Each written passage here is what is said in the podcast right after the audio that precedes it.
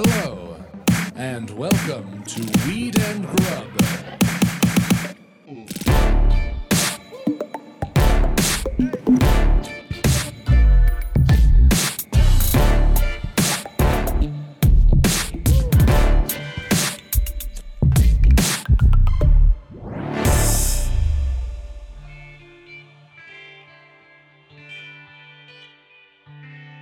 I mean, I think I think we should start with the news this week, right? I mean, it's that's so topsy turvy. I've never heard of a such a bananas idea. It, it feels like a little topsy turvy all over the place, but you know, like it's solstice, uh, near solstice. The days are long. The days are weird. Oh, I'll tell you what. Ever everything is wide open in California today. So if we're gonna go from uh, what was to what's now, then let's flip it on its head and do news first. let's get real. Let's get nuts with this no mask mandate. Yeah. Oh, perfect. This I, I like this. I like shaking it up with weed and grub a little bit. Well, uh, let's. Uh, I mean, I guess we should say hello first, right? Oh, yeah. I'm already.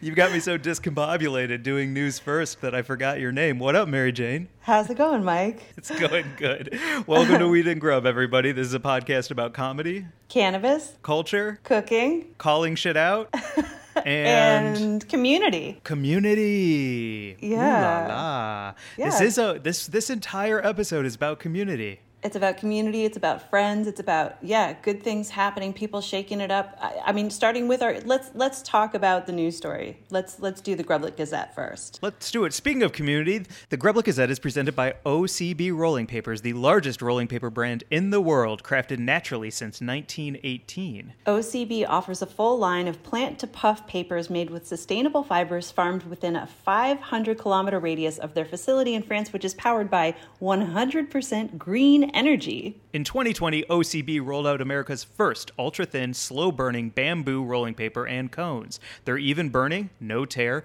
GMO free, and vegan. Not all rolling papers are created equal. OCB offers a premium smoking experience that we like to call Harmony on High. Uh, ask for OCB wherever you buy your papers and sample their entire line of products. Plus, visit OCBUSA.com and follow OCB on Instagram at OCB underscore USA. If you like what we do here at Weed and Grub, please support the folks who support us. Thank you so much, OCB. Yeah. All right, community Mary Jane. Well, you flipped this entire ep on its head. What's our news story? Our news story this week is coming to us from marijuanamoment.net, a great resource for all of your news about cannabis. And it's a great story about the first ever congressional bill to decriminalize all drugs that has been announced ahead of the drug war anniversary that President Richard Nixon set into motion 50 years ago. That has contributed to, obviously, as we know, the war on drugs has created mass incarceration and dispor- disproportionately impacted communities of color and created collateral consequences for countless Americans who have been criminalized for possessing you know, sometimes just a roach in their pocket. And federal district courts would be required to facilitate expungements and record sealing for those with qualifying convictions within one year of the bill going into action. The bill would withhold federal funds for law enforcement, which would be, you know, first step to defunding the police. Abolish the police. Yeah, so it's a, it would be a new approach to drugs. It would decriminalize personal use and possession, and it would shift the focus of federal drug policy from the Department of Justice to the Department of Health and Human Services and treat it as a health issue rather than a criminal issue, which, of course, we all know is the way that it should have been treated always. Absolutely. So, a couple things I just want to add. Happy anniversary, you piece of shit, Nixon. You fucking suck. Uh, secondly, I want to shout out Cory Bush, the Democrat from Missouri, who is one of the sponsors of this legislation. Shout out to my home state of Missouri, doing things right. Very proud of that. And thirdly, I just wanted to dig in a little bit more because I don't know how many people know that the idea of classifying drugs comes from the Department of Justice and not from the Department of Health and Human Services. So, I don't want that to be um, waxed over or rolled up because it's pretty freaking nuts that something that helps with um, for mental health, for PTSD, for cancer, for all of these things is under the Justice Department. Absolutely the, nuts. the Not entire okay. invention of the war on drugs was to criminalize um, communities of color and people who were questioning authority, like the people who were against the war um, in the 70s, you know, against you know, war prote- anti-war protesters who were protesting the draft in the Vietnam War.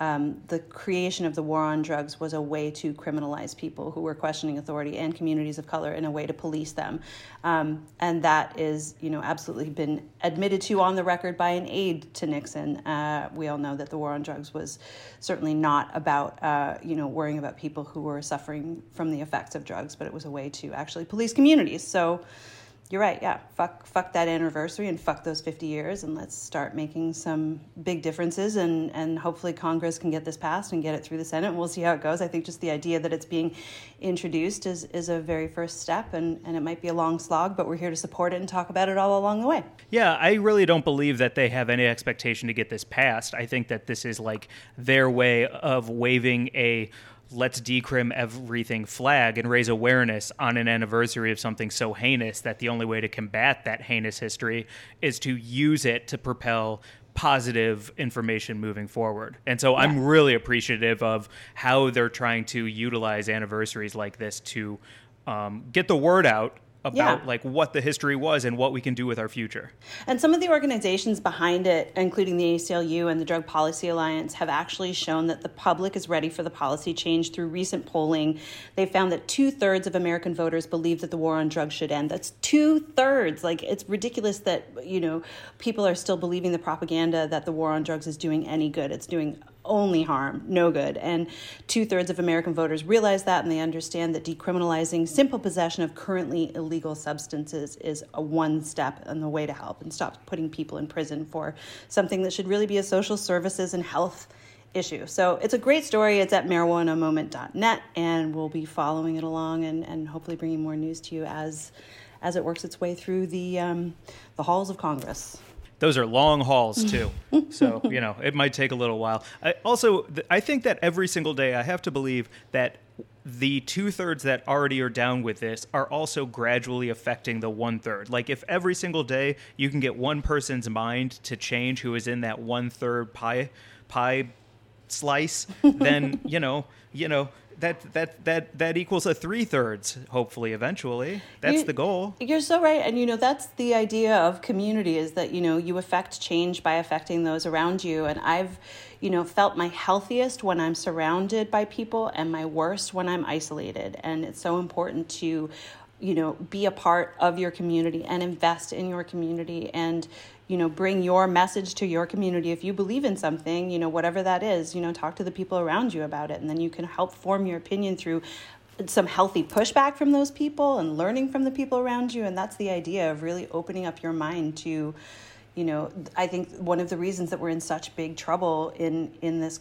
you know country and in the world is because people have dived into just getting their information from propaganda machines on the internet and if you re-enter the world and like spend some time around people and find that real community not an online community but a real living breathing community of, of people who aren't necessarily all like-minded but at least you're all like good-hearted it's a, mm-hmm. it's a healthy place like i really found um, some joy in in the past few days spending some time with with some good folks and like thinking about community. I'm just getting a little misty about it because I had some really nice time with some good friends and, and you this past weekend. So, well, I'll tell you what, if you're going to come at me hot with putting the Grublet Gazette up top, then I'm going to come at you equally as spicy and say I'm doing my butt of the week right now instead of waiting until the end of our intro. Oh, okay. Because it's all you want to talk about misty eyed and people discussing big ideas and changing each other's lives. Well, my life was absolutely changed this past weekend thanks to my buds of the week. So I'm coming in hot, Mary Jane. Okay. My bud of the week, strap in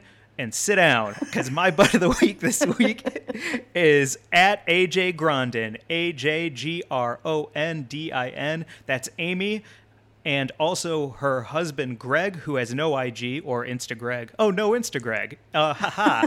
and they are my buds of the week this week because not only are they wonderful Port Townsend friends whose home we stayed in when we stayed in Port Townsend last year, but this past weekend while we were in Yakima, Washington, they taught me how to fillet an entire 14 pound king salmon and it changed my life. I have never held a uh, like a like a sea beast that heavy that with that perfect flesh so preserved so fresh and then be able to use his knives that he's used on his boat for i don't even know how many years to learn how to perfectly fillet it debone it Yeah. get that belly off oh my gosh just an absolute dream so i just want to thank amy and greg for not only educating me in king salmon filleting but uh, bringing such delicious like food to the table and creating an absolutely wonderful meal that i will remember the rest of my life that's my buds of the week good luck following that I, I'm not. I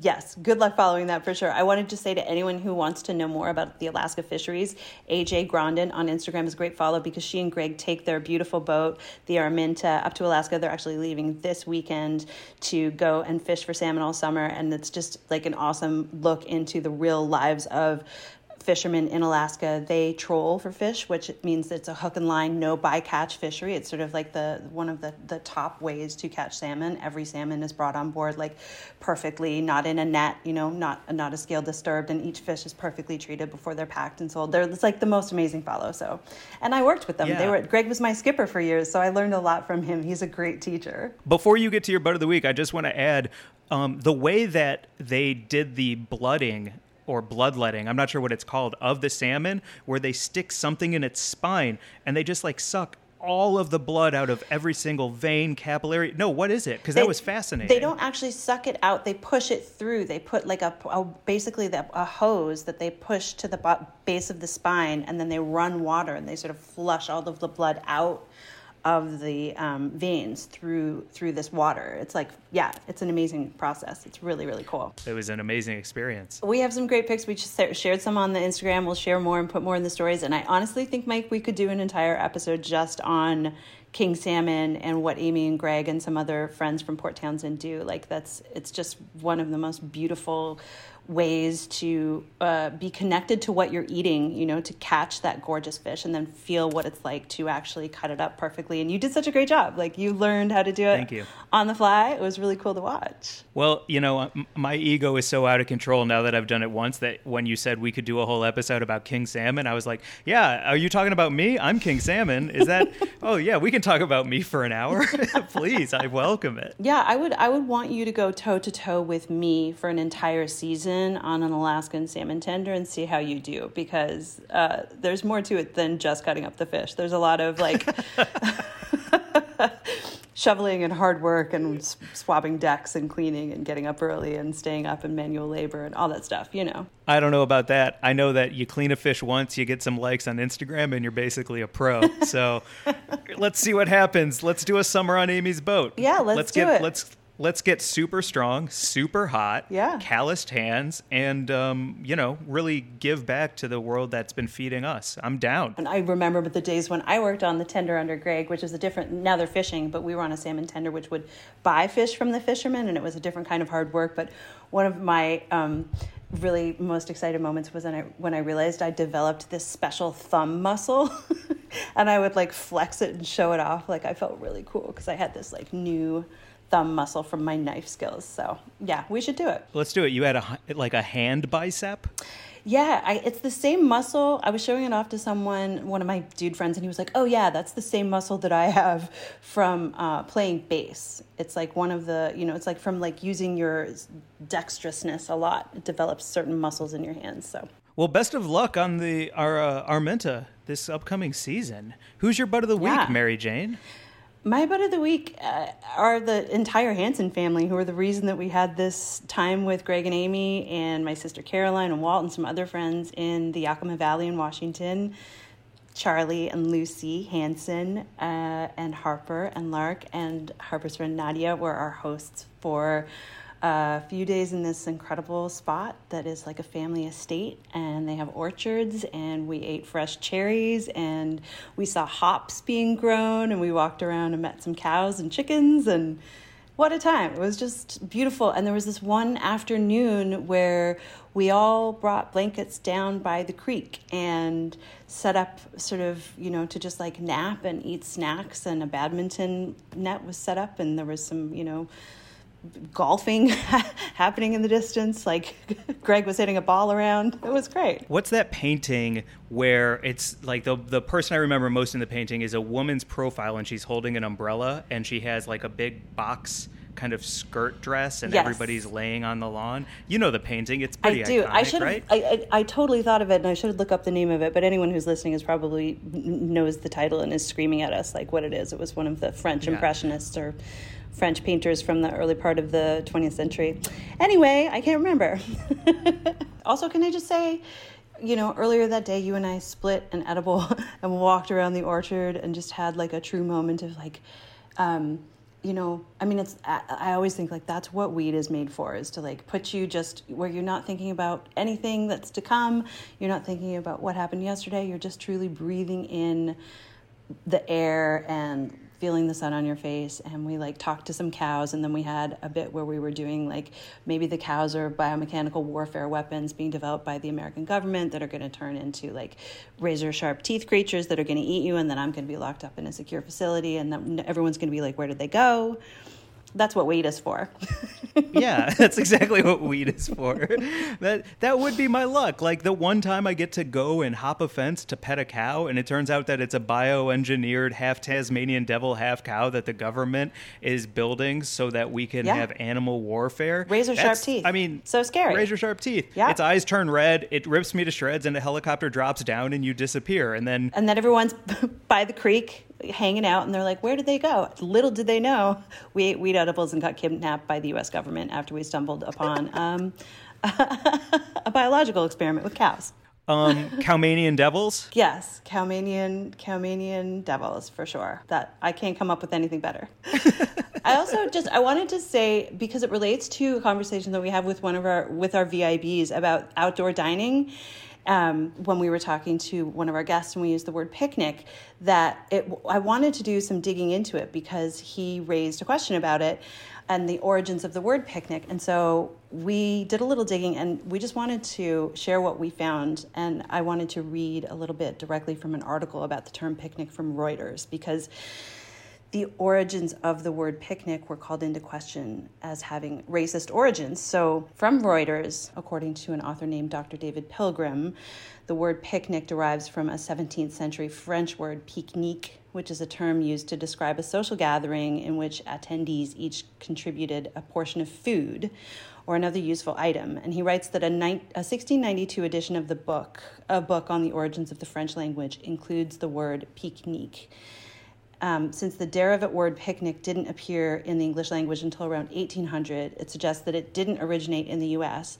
However, the settings in which the lynching of black people occurred in the US during the 19th and 20th centuries could have been appropriately described as picnic like. Historians have documented that killings by white mobs frequently became public spectacles, and a project by the Equal Justice Initiative entitled Lynching in America notes that during the late 1800s and early 1900s, quote, white men, women, and children present watched the horrific murders while enjoying deviled eggs, lemonade, and whiskey in a picnic like atmosphere. Fucking brutal. Yeah, so so to just summarize, the word picnic, according to this article in Reuters, doesn't originate from these brutal killings, but there is sufficient evidence to corroborate that these often occurred in gatherings that could be referred to as picnics.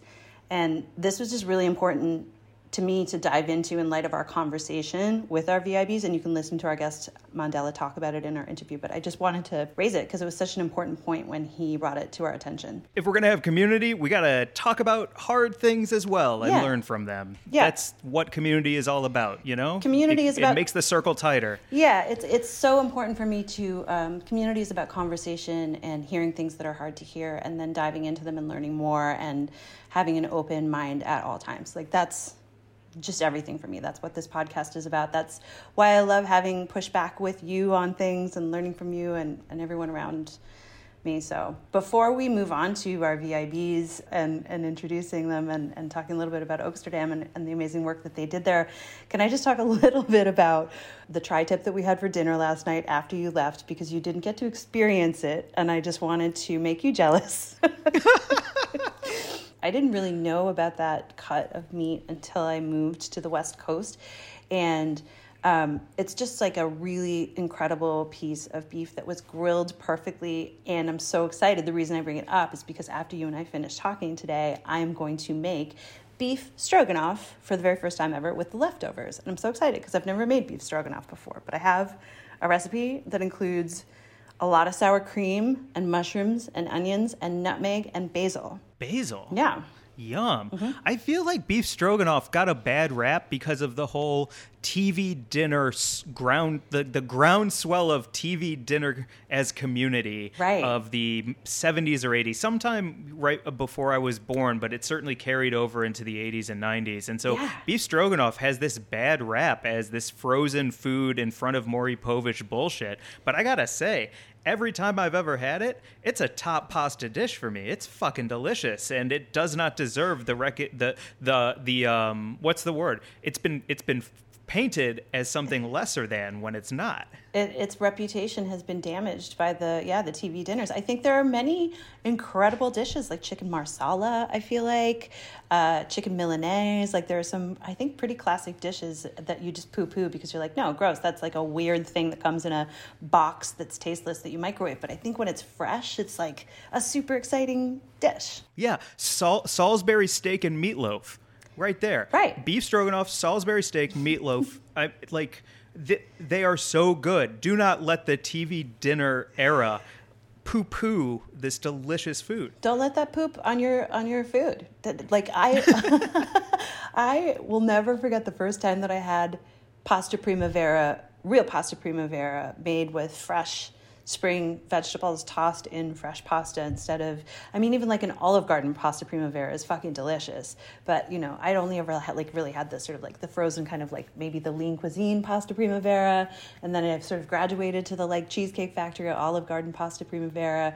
And then i had pasta primavera. And i was like oh mamma mia it's fucking delicious. And i just saw our friend ali lou tweet the other day. She'd never had a strawberry that tasted as good as it looked. And i was like you know i learned about this from my dad who grew up eating wild strawberries which are like super super tiny and they're covered in seeds and they're nothing like these giant fucking commercial strawberries that you get. And a tiny tiny wild strawberry is the craziest thing to put in your mouth. It pops and it's just insane flavor. And those big fat fuckers that are Monsanto to death, that are, you know, it's like buying farm salmon. You get those huge fucking fat salmon and it doesn't even taste like anything because it's just farmed. And then you taste a beautiful piece of king salmon like you had and you understand the difference. So I just want to say fuck GMOs, fuck factory farming, and fuck TV dinners.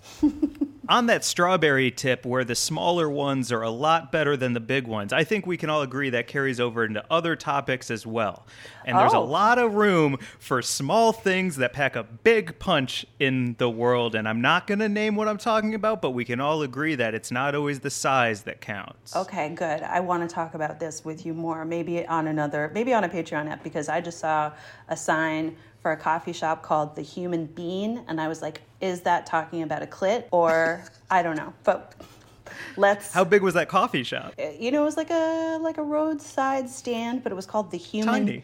The human bean. And I was like, did you name your coffee shop after the clitoris? Because that is what some people refer to their clit as, is their bean. So then I didn't Yes, know. I know. Anyway, Because you you do? flick know the bean. Yes. Yeah, of course I know I'm that. glad Yeah, you, you flick a bean. Okay, all right. I mean, maybe it's a woman owned coffee shop and they're like, let's call it Or- the clit.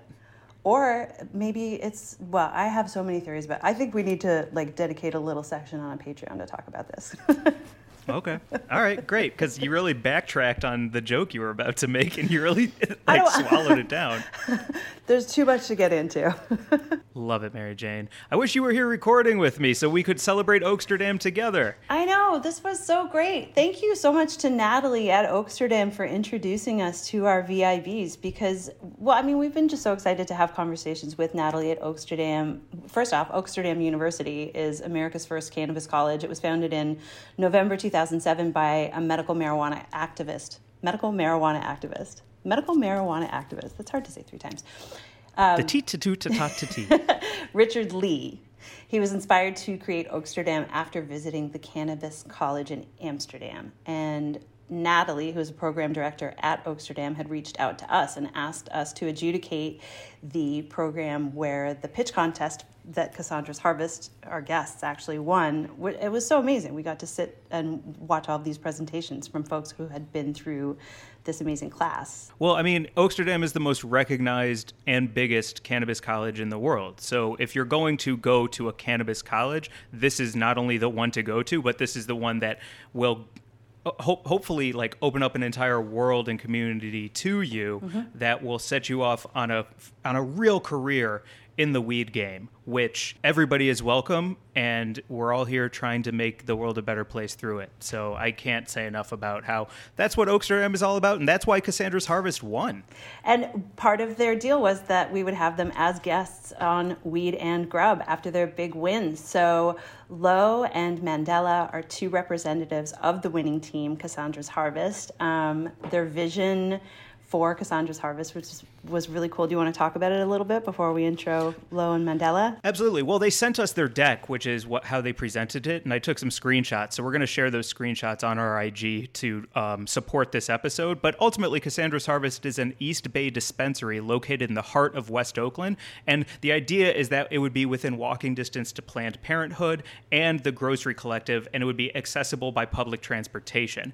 It would be affordable and community owned with the priority on hiring local residents who have been impacted by the war on drugs. In addition to partnering with equality employment programs, equity they would employment. buy from women. Thank you. In addition to partnering with equity employment programs, they would buy from women and black owned growers and growers with their own equity programs in place. Plus, they would have events where the communities of color would learn about legal, entrepreneurial, and overall cannabis education that they have all been deprived of. I mean, what more can you ask for in this game that is full of super rich white dudes profiting off the fucking backs of people who are imprisoned and disenfranchised than a place in the middle of West Oakland like Cassandra's Harvest that brings community together for all the right reasons and then gives back to that entire community too. Ugh. I'm inspired. I fucking love this shit, Mary Jane. I fucking love it. Me too. It was really cool to talk to Lowe and Mandela, and they represented their whole team, and we're so grateful for their time to come on Weed and Grub and talk about the work that they are doing, their vision for what the cannabis industry could be and how it needs to and should give back, and through their work, what they're doing to ensure that that's happening. It was just a really cool conversation. I'm so grateful for their time, and to Natalie again at Oaksterdam for introducing us and having us as uh, folks who were part of that panel to listen to all of the amazing teams present their work. 100%. This is a real combo with real good people. Yeah. So without further ado, here is our interview with Lo Nunez Gonzalez and Mandela Masani of Cassandra's Harvest.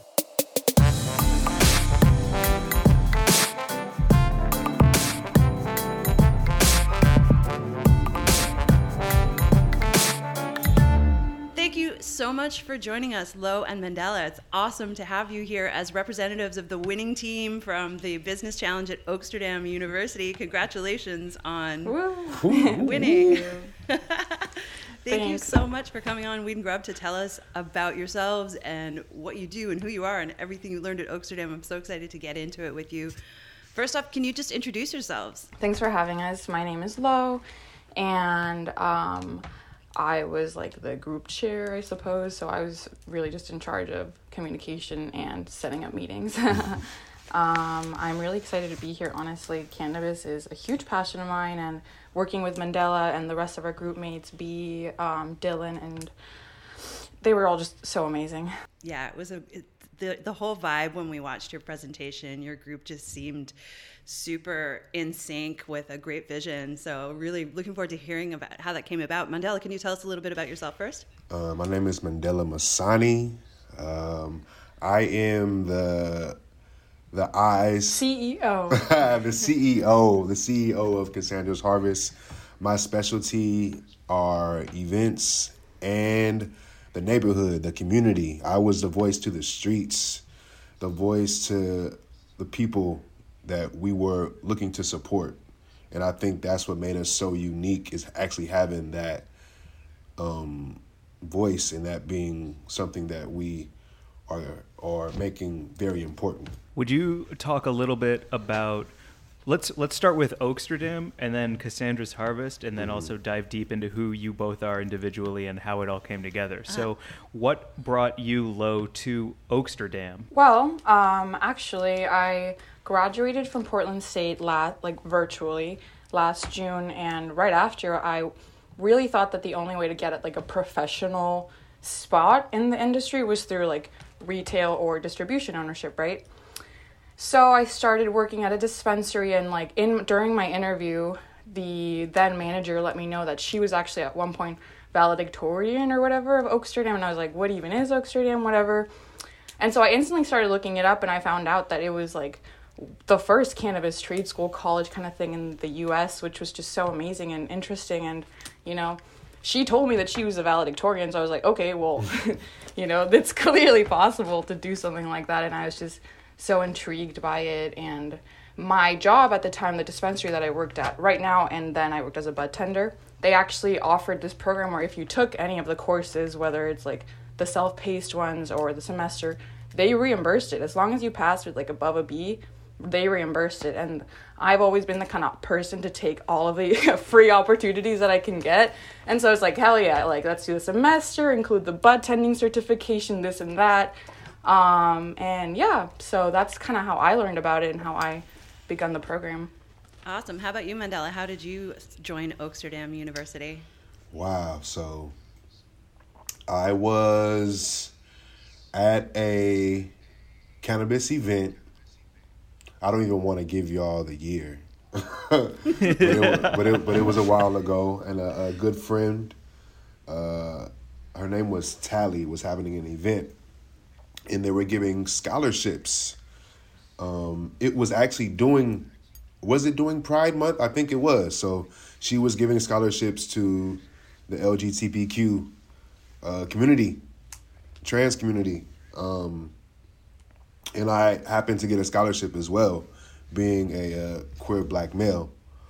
Um, and that's literally how I got into uh, Oaksterdam was uh, through her uh, and and get her done productions. So yeah, wow. and my my journey in this industry has has has has been a lot and has been very informative and eye opening. So to be able to go to what seems like the pinnacle with my expertise and my experience, you know, is uh, was really great. So, Tally, if you're listening, you know, that scholarship was not wasted.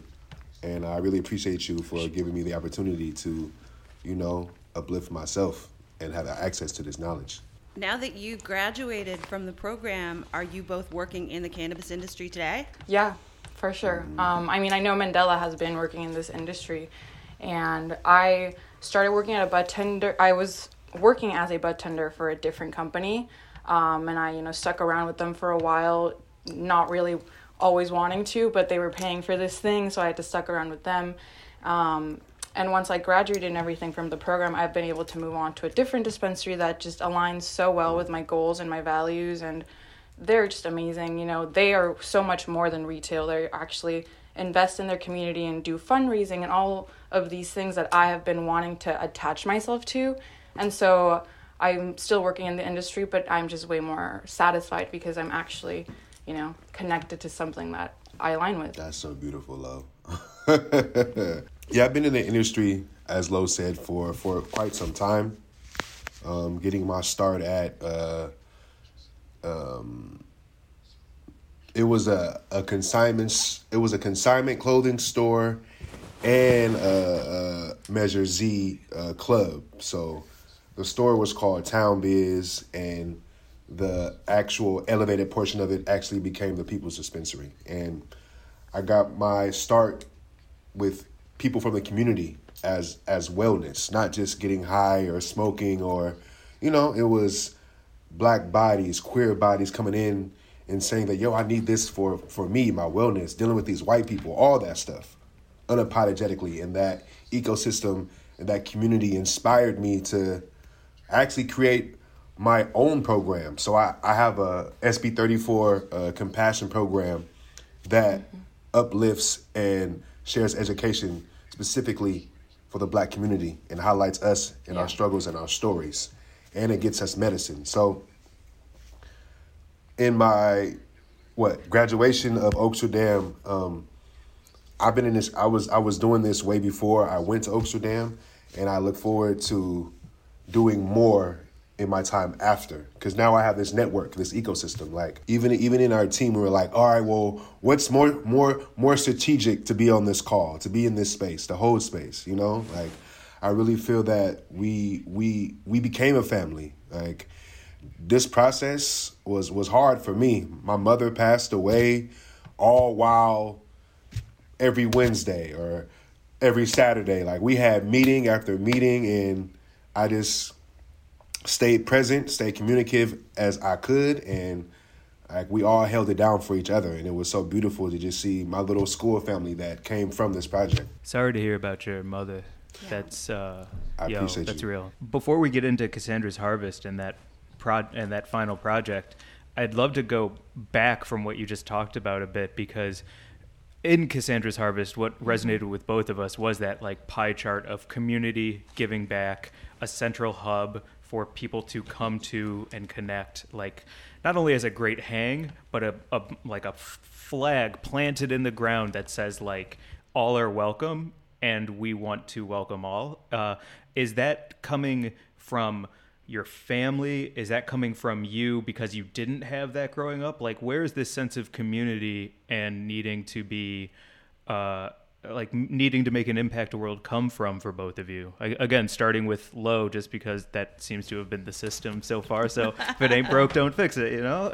honestly for me like i've always been involved in community development like since i mean both of my parents are immigrants so since i was young i've had to be involved in just like volunteer work and activism to a really extreme sense and so i'm used to not having any resources for you just because we are all like you know part of this community that's neglected. And so i'm lucky enough to have this upbringing where i know what it's like to have to fend for yourself and fight for yourself. So that's why I think you know in historically disenfranchised communities we have that solidarity because we don't have you know the big man looking out for us all the time. We have the big man literally out against us. And so that's why i think that goes back to like cassandra's harvest and the values we really wanted it to be more than just a dispensary. There's enough retail dispensaries. This is not just another walmart or walgreens you know? Like you have to prepare people with how to like know their rights their legal rights. That was a big like fictional event that we wanted to have but like things where people who are from the inside and we know the kind of knowledge that we don't have you know? Mm-hmm. So now that we do have a privileged enough position to have this power these resources we want to give all that back right so i think that for me anyway the experience has always been because we have always been neglected by the system we kind of have to fend for ourselves and make our own little kins I'm just gonna just piggyback off of Lo because it's just gang gang all all around here at Cassandra's Harvest. But um, for me, the community is the light source. So if you are coming into a neighborhood or a situation and you're not uplifting the people that's around you in that situation, then you're not serving anybody but yourself. So I've always known that that's the hub. And being in this industry, as long as I have been in this industry, I have seen the boys club. I have seen the, the little cliques. And I'm just like, I'm from the class of people who's been most affected by the drug war. So my whole act of being is revolution in itself. And there are people that are making millions while there are people that look like me still incarcerated. Mothers, fathers, sisters, wives, like queer people, trans people, while people get to have these dispensaries and charge out the ass. Hmm. Mm-hmm. Mind you, like there there is no shortage in weed money. And to just see that and just know that like yo, our dollar is very important. We have the power. If us as a people were like, you know what, I'm only gonna mess with the dispensaries who really serve me, who really have my values number one. Yeah. And to bring it back to what I'm doing with compassion, it really just shows who's really for us. Because now with compassion, you can mark off this is just for medical patients and it not be taxed. So the companies who, oh, I didn't know about this or I didn't know about that, well, you know, like here's your direct line to be able to serve the community that you're in. Because a lot of the times when you do have a, there's the license that's involved, that's a, a certain amount of money. So it's not like these these companies, they might not have the the big big company money, but that there, there, there, there has to be a give and take when it comes to the community. And I and I and I've seen from my years of being an activist and holding space for the community, that's what they want. They want to feel like I'm not just in here spending my dollar. I'm here to get wellness. Let's talk about that specifically with Cassandra's Harvest because I know part of your mission statement was to support by buying from women owned and black owned businesses specifically and social equity. Can you talk about just the very specifics of what Cassandra's Harvest looked like and whether or not you think that that's a real business model that you would like to introduce into the world. Well, I know that, you know, within our like buying procedures that we had made up, a big part of it was ensuring that all of these businesses were genuinely not only owned by, you know, diverse populations, but also empower their employees and not just carry these like labels of, you know, we are black owned, we are women owned because I think that that's become really big with like performative allyship and i think that just investigating and always Yo. right always questioning all of that stuff you know? That was a big a big um, aspect in our procedures. Can you say more about money language like we see it we see it all the time like equity is is, is a money word it's it's a it's a one that folks use very often and oftentimes folks aren't as equitable as they seem and one of the things that I really was uh, was was pushing for with Cassandra's Harvest is equity being an action word, not just mm-hmm. a, a, a, word, you know. Because if we're going to say equity, then what are we doing that's equitable, and how are we bigging up the folks that have been most disenfranchised in a real way? Because mm-hmm. a lot of the times these people use these words, even Black Lives Matter, you know they use these words to say that I support a thing, I support a thing, but they really don't. And a word only goes so far. Yeah. It's action. So what actions are we doing? We actively want to turn the community and change how the dollar circulates by making more owners, making more businesses, making people and offering education. Because once you're able to educate yourself in this industry, it's a diff- it's a whole different world for you. And a lot of the times in the disenfranchised community, education was one of the first things that were taken. Don't let them learn about themselves. Don't let them know themselves. Because if they know themselves, then they, then they don't need us. And then you have companies like Chevy Trucks who are like, mm. this Pride Month, we've got low APR financing. Go Pride and get a truck. And oh my God. Right? I can't. Yeah. That, yeah. Yeah. Like that's it's crazy. Cannabis companies are doing that too. Yeah. I've already seen like the products that we carry at our store. They have like mm. all of these like little you know rainbows on them, and I'm like, this is beautiful and amazing. But like, have you supported them in the past, or right. is it just right now? Like that's all right. you know ties in performative allyship. What are your actions? Performative allyship. Oh my fucking gosh, Lo. Yes. Because oh. It's everywhere in this business. Yeah, what it definitely is. Yeah, don't put a don't put a pride flag on just for this month and then you know what are you doing the rest of the year oh my gosh month. come on now right that's that's what the holidays are like don't treat me bad all year and then on a holiday be like here's your gift like no like wow like we we we me and Lo and the rest of our team definitely are standing in the light of our ancestors and, and knowing that like even though that this was even though this was a project this is still something very true to our to our hearts. Oh and yeah. I'm sure that's what like stood out to everyone. Like this is not just a like I'm really thinking of ways to how can I incorporate what I'm doing with these folks, or how can I like oh I see Lo does this thing. Like how can I work yeah. with Lo in the future? Like like honestly the ideas that we came in are I like I wrote my senior like sociology thesis thing on the racist and equi- like you know discrepancies that exist in the industries. These are things that i've been saying and i had multiple like presentations with the company that i, I worked at at one point telling them like these are the initiatives you should take. Oh we should host like these kind of workshops or do mm-hmm. like literally the same values the same mission the same every single thing i've been saying because this is my passion. Like this is what you know It all of us this is what we've them. been saying. And we've all just kind of been like ignored little pieces here and there. And so for us to have that platform i think we all really just gave it our all because we were like damn like they're finally listening. Like this is it you know? Like it's all fake. We were like fuck yeah million dollar budget. Like you know yeah so it really was more more than just a project to us Yeah, it. Uh, you know, I was thinking about it because you were the business team that won, but I'm seeing so much more about your entire team as eh, you know coming out into the world as cannabis educators as well as entrepreneurs to tell the story of your communities and making the cannabis industry pay attention to the people that they really mm-hmm. need to take a look at right now. Yeah, and like I just want to quickly mention B, who is un- like unfortunately not able to make it today. They are a very diverse like you know person too, and they I think represent like the gender fluid community very well, as well as the autistic community very well, and mm-hmm. they just shine light on so many issues that are underrepresented in society.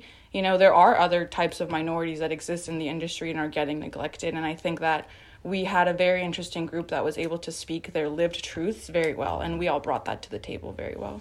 Uh, we I wanted to transition a little because this is weed and grub and talk about snacks because I mean they're Mm. kind of I love food. Yo, right? Like they're kind of the most important thing in the world. I love food. So w- what are we cooking? What are we snacking on? What's what are you hankering for right now? I don't eat animal products, so that already limits a lot of my stuff. But I'm huge on like nuts and popcorn and like yeah. Do you have that vegan restaurant or um, or recipe that is your go-to where you're like, look out, friends, I'm about to blow your mind? Oh my god. Oh my god. Well, actually, I make salsa that's infused that people hella like, and also Okay, I want my like now. yeah, yeah, for real, and also like vegan banana chocolate chip muffins that are infused and stuff. Wait, Yeah, wait, wait. We got to go back to the those. salsa. Let's go back to the salsa. Let's just hold, The hold, hold salsa- everything. We need to know about infused salsa. What are you infusing? Olive oil or what? What part of it is? Yes. Well, okay. I already use like an infused olive oil that we have here in Santa Cruz. That's local. Um, but I just like make my own salsa, and it's a thousand milligram like little thing. So I just like make a whole big batch of it, and then I just literally just send it, pour that bitch in, mix it in, and then people go crazy. And like actually, I, um, they really like it because like the whole thing's a thousand milligrams, right? But like you just get a few like things. It's like a microdose almost, but it's pretty good. And like the lime and the cilantro flavor just like overpower the cannabisy flavor a little bit, so it tastes like great. So yeah, Put me down for a jar. I fire. What's your snack game, Mandela? What's up? What's your snack game or your food game? What Yeah, are you what are you bringing cooking? to the What are you- picnic? yeah. Uh, well, to be truthfully and honest, I don't use the word picnic because of its context and how it uh, was used back in the day. So uh, I like. Can you say more about that, please? Yeah. So the word picnic comes from the word uh, pick a nigga. And, Oh uh, really? Yeah. I did not know that. Yeah. Wow. Wow. Oh my god. Yeah. So there's a, there's a, there's a lot of little things that are in our society that have very racial context. Um, but uh, yeah, that where people would come Thank you around for and they letting would me know that. they would have their picnic basket and hang a hang a motherfucker from a tree. So you oh know, man, Wow. God. I uh, I definitely want to in, in my own standing for my own truth and just you know with these platforms that I come across and people who are wanting to listen, like open up these minds and. Fuck yes. Thank you. Yeah, literally. Thank you. But uh, what's in my basket? um, I love seafood. Um, I I I remember we made we did an infused salmon one time, and we got a roommate of our uh, like a past roommate really really high. but uh, yeah, I He love. just I- laughs. Um, I love burritos. I had a burrito yesterday. Um, they make me very happy, especially when they're really good. and I believe a burrito can stand alone and just be rice and beans Whoa. and no meat. Whoa.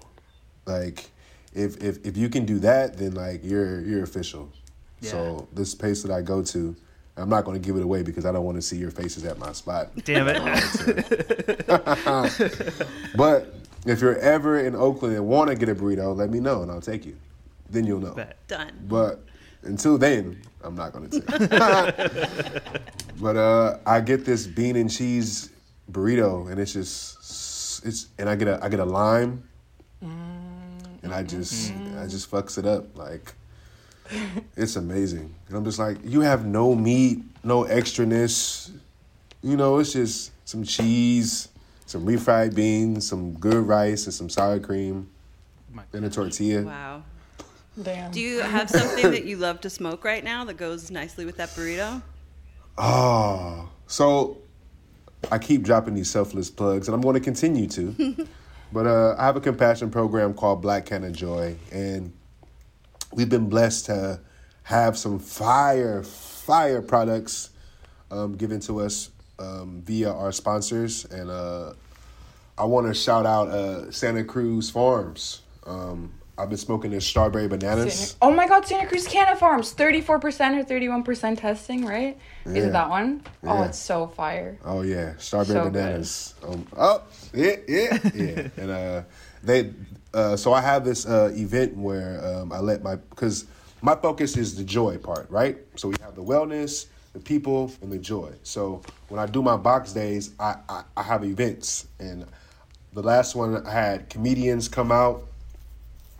I had DJs come out.